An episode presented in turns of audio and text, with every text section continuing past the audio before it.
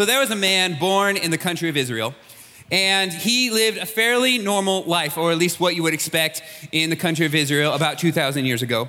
He, he had a dad, he had a mom, he had a couple siblings, and all of those things. He uh, learned, he went to school, and he did really well in school. He learned everything a little Israel boy should learn uh, at that time. All of the Torah is what they studied in school, which uh, we call it the Old Testament uh, in our Bible, but back then it was called the Torah. And so, despite being very knowledgeable, though, and, and he's skilled and skilled in his understanding, and he showed great wisdom about these Torah and the understanding of what, what they called the scriptures, he had this amazing understanding and knack for grasping what what the scripture was trying to say. And he could have done really well, but despite doing all of that, he decided that he was going to go into the family business. His dad was a carpenter, so he became uh, a carpenter's apprentice and he learned the trade of carpentering. I don't know what the term is, but he, he learned it and then he became a carpenter.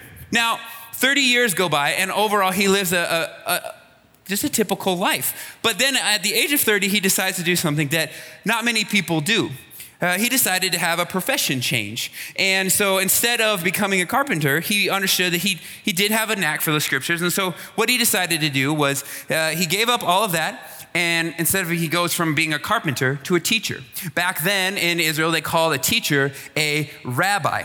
So he spends the next three years teaching people about God in ways that they had never heard before. The way he was teaching about God, it was like he had a different book altogether. It was like he had a different understanding, or almost like this inside track into who God the Father was that they all, all worship. And he talked about things a lot different than they had ever heard before. They said stuff like, instead of hate your enemy, what he said was love your enemy. Love your enemy like you love yourself. And they'd never heard that before. They had always said, we need to hate our enemies, we need to destroy our enemies. But this teacher comes out and says things like that. He comes out and he goes, instead of taking revenge, they had a scripture that said, an eye for an eye, if you've ever heard that, which is the idea of if somebody takes your eye, you go back and you get their eye, right? But he says, instead of revenge, forgive them. If somebody wrongs you, if somebody slaps you in one cheek, offer them the other cheek. And they're going, I don't get this. Why is this guy saying stuff like that? And instead of rules, he taught about this relationship, an opportunity for a relationship, instead of just rules in a book that you have to follow, a relationship with a father, not on earth, but in heaven. Now, it would be one thing if he just went around and talked to people and taught these things. That had happened before. There had been other teachers that would go around and just kind of blab and say whatever they came up to mind, and, and they would try and convince people what they were saying was true. But something was different about this guy. Because, yes, he said things that they had never heard before, but it was also not just the things that he said, but what he did because what he did was incredible, incredible things. Some of them would even say miraculous things. As he was teaching, crowds would gather, and the, the, the people would come and they would bring their sick to him, and he would touch them and they would be healed. The blind, all of a sudden, he would go to them and he'd spit and make mud in the spit, and he'd do weird things like spit in the ground, make some mud with the, the dirt in his spit, rub it in their eyes, and then they could see. Diseases were healed. People who could not walk from birth all of a sudden could walk. There was people who were dead and he brought them back to life. There were storms that he said, Peace be still. And in that moment, whew, the storm was calmed. And it was because of these miracles along with this teaching that no one had ever heard before.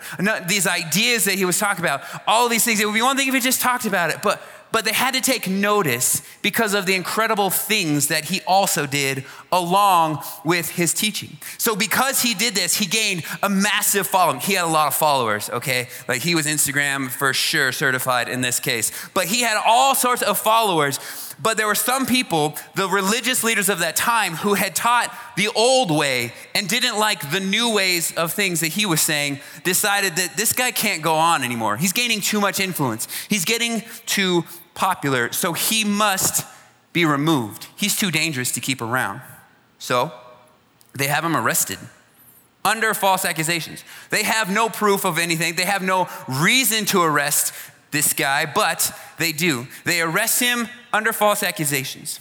And in this trial, they have him beaten, and they have him, and, and many people take shots at him and clay, and yell at him and scream at him. And there's crowds gather around, and they take their shots at him one at a time. And then through this trial process, he ends up becoming, he gets whipped. And it's not just like the pretty whip that you see in, in the movies, you know, or Indiana Jones. We're talking about a whip that they had these different colored straps, and different things were woven into each strap. Some of them were glass or shards of rock, sharp rocks Others them were little tiny metal balls. And so when they whipped the guy's back, it would rip into his flesh and pull it away. The goal of this whipping was called a flogging, and the goal was remove as much flesh as you could off their back. And they whipped him until he could take no more.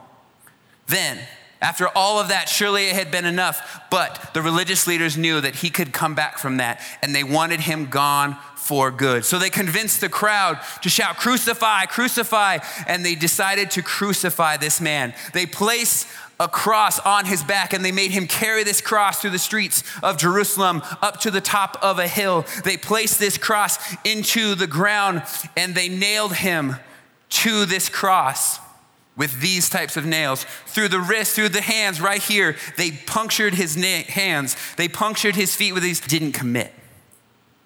It wasn't long after all of this that he died on that cross. And he was buried and placed in a tomb and sealed with a massive stone in front of it. And then they placed guards in front of that stone just to make sure that nobody would try and mess around or mess with the body or anything like that. They placed these guards in front of it, and he lay there dead on a Friday, and on a Saturday, still dead. So, if this is where this story would have ended, there would be no story. I wouldn't be talking about this person if this is where the story ended. We wouldn't be here today in this place if the story would have ended right there. There would have been no Bible, there would have been no Christians, there would have been no church because there wouldn't have been a Jesus. Jesus Christ is the man who went through all of this for us. And yet we're still going, why are we saying this story? Because a, a, a, cool guy that taught some stuff and a cool guy that did maybe a few miracles, but then just died, that, that, that shouldn't have lasted 2,000 years. We shouldn't be standing here in this room and me talking about this. So, what's going on? The fact that the story still exists today actually says a lot. That many people saw what happened and decided that it was worth writing down.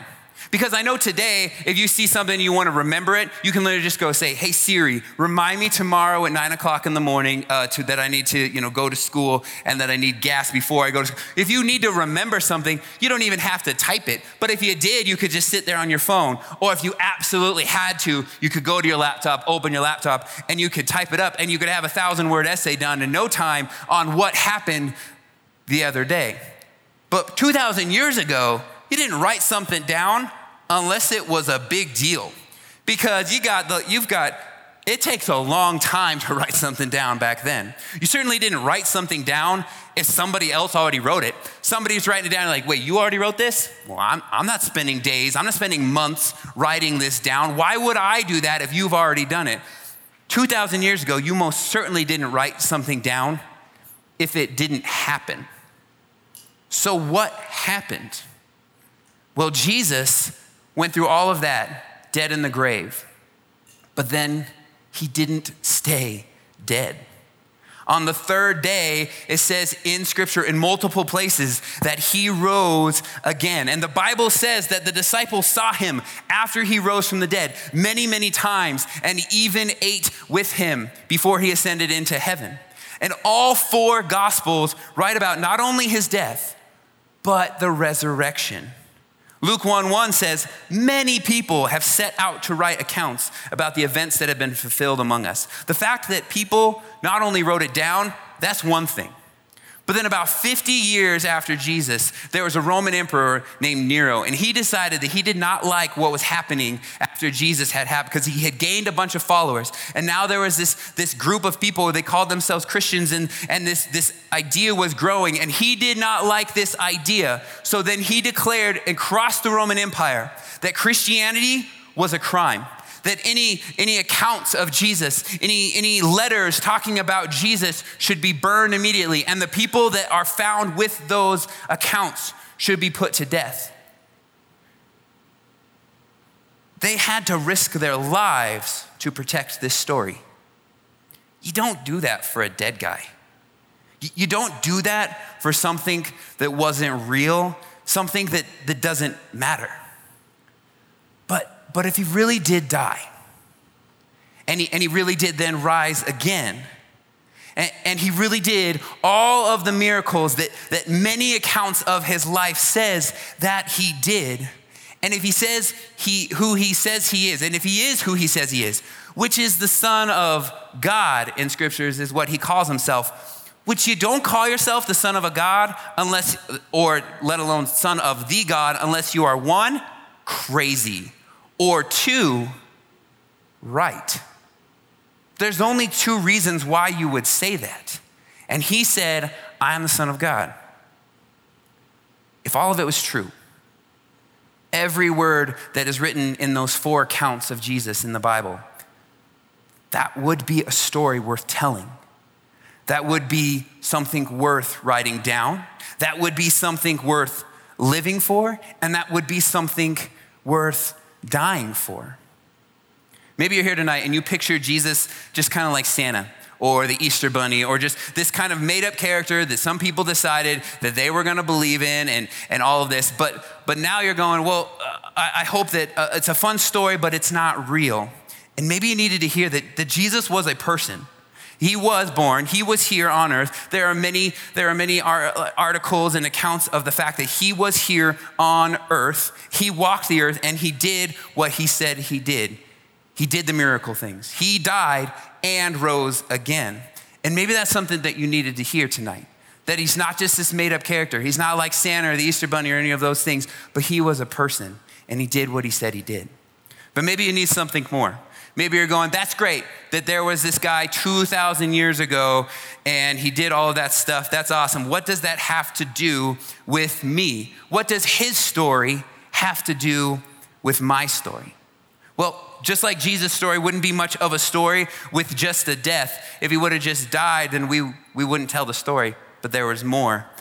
My story, my own, my own story wouldn't be much of a story without Jesus. See, growing up, I believed the story of Jesus. I went to church, I heard this story, and I believed that it was more than a story that he did exist. But believing the story of Jesus and believing in Jesus, those are, those are two different things. And so my story, just like Jesus, had loss, it had death in it maybe not physical death, but, but it had emotional death. I, I lost things. Things died. When I was 14 years old, my parents uh, divorced, and I loved my family. I loved that we were a unit. I loved my mom and my dad and my brother and my sister. I didn't always like my brother, but I loved him, okay? And we were a family, and I was proud of that. And so when my parents decided to call it quits, that, that died.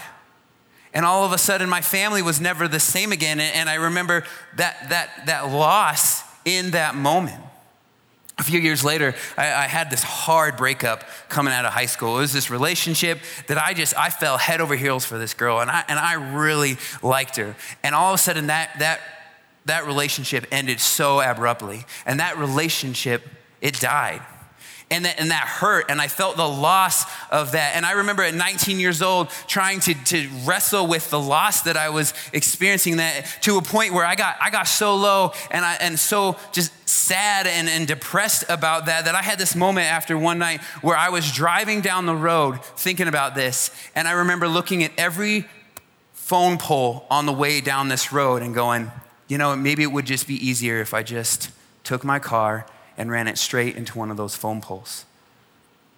I was insecure. I was depressed. I was lustful. I was a dead man walking.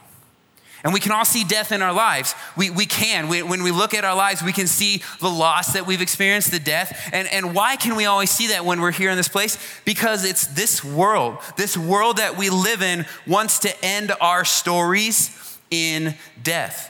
But Jesus came into this world, this world that wants to end our stories in death, and he said things like this. In John 14, 6, he says, I am the way, the truth, and the life. John 10 10 says, I came that they may have life and have it abundantly. And I think if you were honest, because I, I want to be honest with you, sometimes living in, in this world does not feel like life abundant. It feels like death abundant. It feels like just bad abundant, right? We look at the world and we see pandemics that we just went through. We see war. We see stress. We see mental health issues. We see bullying online and in person. And, and we see hate. And we see all of these things. And we say, where is the life and life abundant? My story could have ended with loss and with death, but, but that wouldn't be a story to tell. But through Jesus, my story gained life. My story didn't end there. My family gone. I remember that moment mourning the fact that I lost my family. And you know what? I, my family has never been the same since then, but I found a new family. I found that new family right here in this place. There were people that the, the pastors when I was uh, in high school that loved me. I had friends who held me accountable and were like brothers to me, and we did life and we did life to the fullest together. And I had people like Pastor JL help raise me through high school because my parents were too busy doing something else. And I had a family, and it was here. Jesus got me home safe that night that I was thinking about ending it all. And then he gave me a life. And after a while, you know, it, it, it, he gave it to me abundantly because now I'm sitting here and I have a beautiful family, two awesome kids, a beautiful wife, and life. And he gave it to me. He gave me life and he gave it to me abundantly. My story didn't end those nights. And it's still being written. But it's a good story. I like the story that he's writing for me. And I gotta ask you, what, what would happen if your story wrapped up today? What kind of story would it be? Because, because no one likes a sad ending. Like, we all put up with Infinity War because we knew that there was another movie after it, okay? But no one would have been okay with Infinity War if that was just the end of it and they said, that's all, folks, good night, right? But, but Jesus' story, you know, it, just like that, Jesus' story, we're okay with Jesus' story because we see that there was a death and we, we, we know. We can keep reading and we go, okay, yeah, he died, but three days later, he rose again. And his story looks so much different than just a guy who lived, did some things, and died when he rose from the dead. And our story, our story looks far different when he is in it. With him, our story is a story of resurrection, it's a comeback story. Our story goes from death to life and life abundant. Your story becomes one to tell. It doesn't just end it doesn't just end unfinished and lacking. Life becomes exactly what it's supposed to be a life.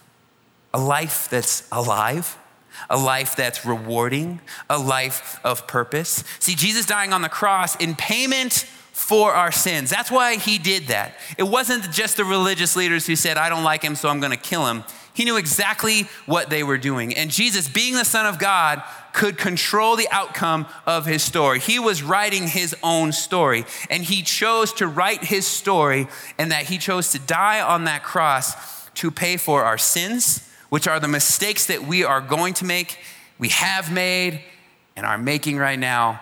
Those things. He died on the cross to pay for those sins and death and raising from dead the dead allowed allowing the ending of everyone's story who believes in him to end in heaven. See heaven when we're talking about living a life heaven is eternal life. Life in the presence of god in perfection. And if you say jesus i believe in you. I believe your story but more than that i believe that your story is my story. That you died and rose again and you want to do the same in my heart. I understand that my mistakes my mistakes, my sins, my problems, those things, that's death. And I ask that you would cleanse me of those things and bring me back to life. See, the ending, when we do that, the ending changes. Hebrews 5 9 says, And having been perfected, he, meaning Jesus, became the author of eternal salvation to all who obey him. Jesus is the author of our salvation. He wrote the story. But he doesn't just want to change the ending of your story, he wants to help write the middle. Hand over your sin, yes, yes. Hand over, hand over the death that's in your life, the loss that's in your life, and he takes it and he removes it because he paid for it on that cross. And he says, Yes, now, not so that we can keep on sinning, not so that we can keep on experiencing loss and death and all those things, but he says, hand over those things. But also, while you're at it, we need to hand over the pen to our own life.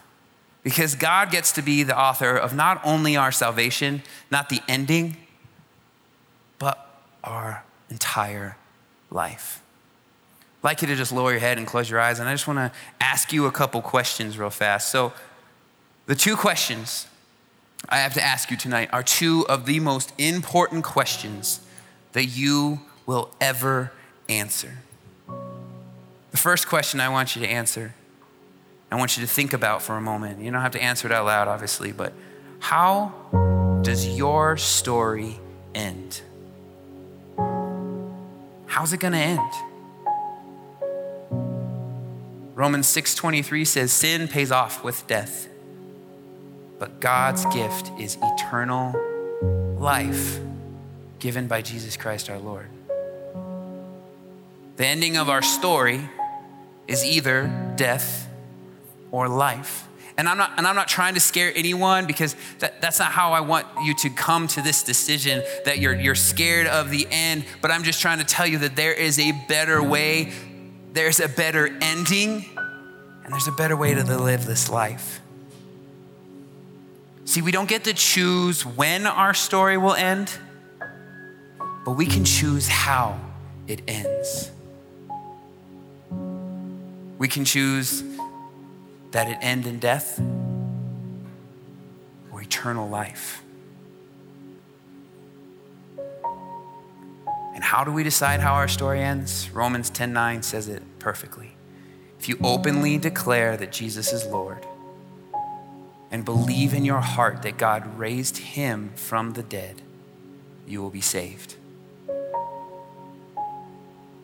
Openly declare that Jesus is Lord, meaning you've given him the pen to write your story for the rest of your life. And you believe in your heart that God raised him from the dead, that it's not just a pretty story, that it happened, that Jesus did what he said he did. You will be saved. The ending of your story changes. How does your story end? And the second question I want to ask you is this is who is writing your story? Who's writing your story right now? Is it you? Are, you making all the decisions for your life and, and you're trying to scribble out a story that, that feels like it means something and has meaning, has purpose, matters? Maybe it's your parents who are trying to write your story right now. Maybe it could even be just our comfort is trying to write our story where we're just trying to go through life in the path of least resistance and, and we don't want anything challenging. We don't want anything to kind of to harsh our vibe. We don't, we don't want anything to like mess up anything. So we're just kind of going with what's comfortable. What's comfortable right now? Uh, yeah, yeah, let's, let's watch some Netflix right now. That's comfortable. Let's play some video games right now. Let's, let's date this girl right now. And, and we're allowing our comforts to write our story.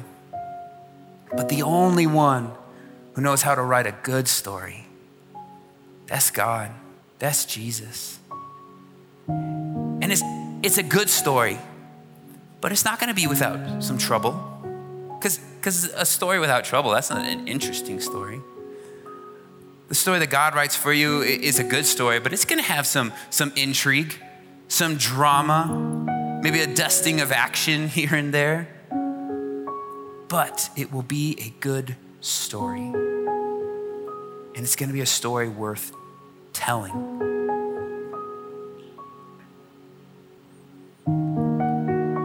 So, the two questions how does your story end? I hope that everybody in this room, our prayer is that everybody in this room would know exactly how their story is going to end. That it ends in life.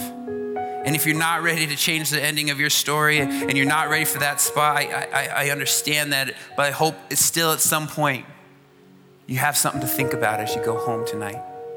And who is writing your story? I think it's so important for us to look at our lives and go, do I even like where my life is headed right now? If we really sat there and stopped and we, we turned off the phone, we turned off the screens, we turned off all of those things, we, we, we put down all that stuff and we sat there, would we go, I like the story of my life? I, I think if we were to be honest, if Jesus isn't the one with the pen, there's some problems with that story. So, how does your story end?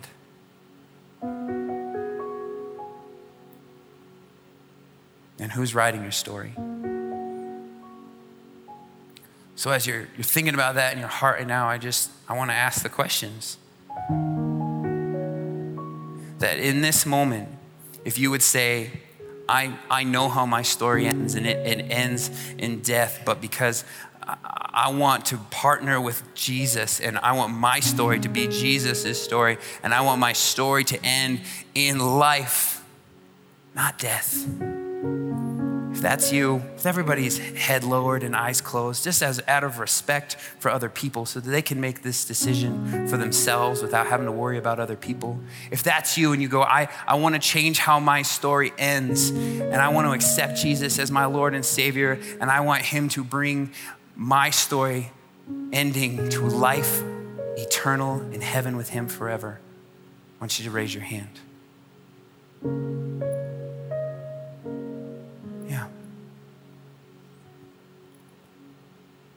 So, everybody in the room, we're going to pray together. And even if you didn't raise your hand, if you just pray this with us so that the people who did raise their hand don't feel singled out or anything, we're just going to say, Dear Father, thank you so much for dying on the cross for our sins, for paying the penalty for our deaths, so the end of our stories can be different. I accept that you're the author of my life, the author of my salvation. I believe that you are Lord Jesus. I believe that you died and rose again. In Jesus' name, amen. It's an incredible decision you just made. And the ending of your story is different. And so, those people in this room who've maybe made that decision before and you've made it today, the question then becomes moving forward. And maybe some of you are going, I've accepted Jesus in my heart. I know how the ending goes but I haven't been surrendering, allowing Him to write my story in the middle. And if that's you, I want to encourage you give God, give God the pen. Give God, let Him author not just your salvation, but your story, your life, because Him with the pen will look so much better than anything that you're ever going to come up with this sunday is easter and it's such a, it's a celebration of the story of Jesus. And he did this thing in right before all of this happened, at what's called the Passover meal. His story is fascinating because his story and our story and every other believer's story for two millennium intersect in this fascinating moment that Jesus wanted to share.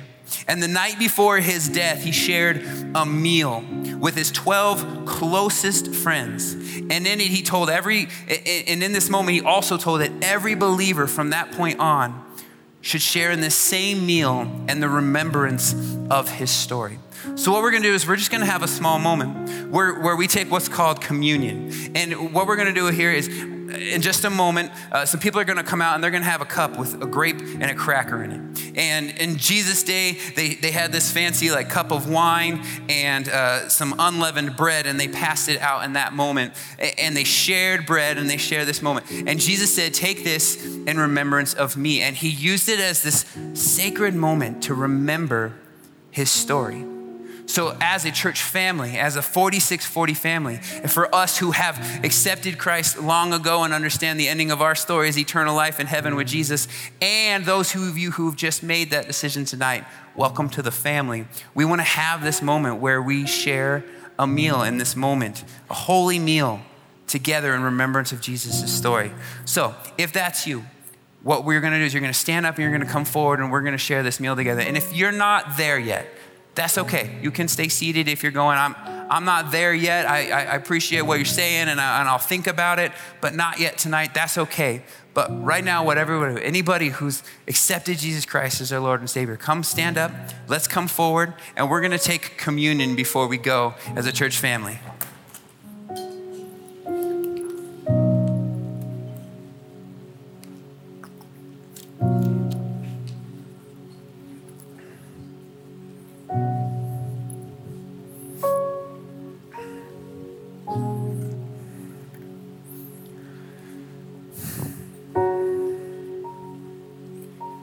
Can just stay down here if you would like, if, if you'd like. So, it says in 1 Corinthians, the same night in which he was handed over, he took bread, which for us is a, a cracker right here, and he gave thanks. Then he distributed it to the disciples and said, Take it and eat your fill. And then he says something that's kind of weird in this moment. He says, It is my body, which was given for you. Do this to remember me. He says, Take this and remember my story. And what's fascinating is he hadn't actually done it yet. He hadn't died on the cross yet, but he knew he was going to. But he did. He died on the cross for us, and his body was broken in ways we can't even imagine for us, to pay for us and our lives. So thank you, Jesus for your body broken for us. Let's eat.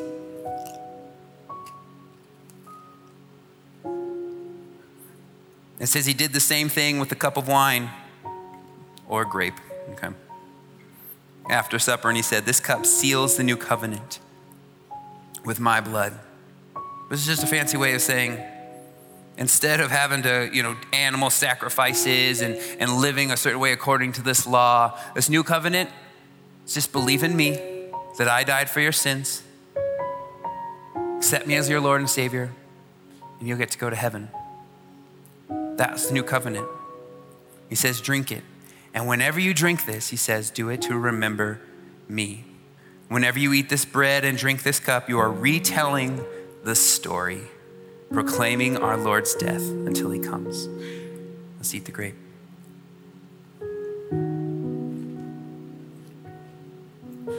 Let's pray one more time. Father God, we thank you.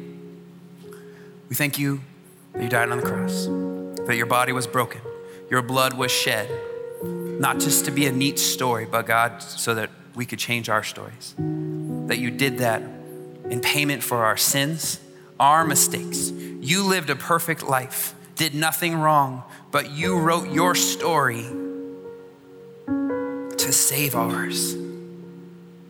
And we thank you for that, God. And this week, as we celebrate Good Friday and we celebrate Resurrection Sunday, God, we remember the sacrifice that you made. And we remember you and all you have done and are going to do in our lives. And we love you so much. And we thank you, thank you, thank you, Jesus. And it's in Jesus' name. Amen.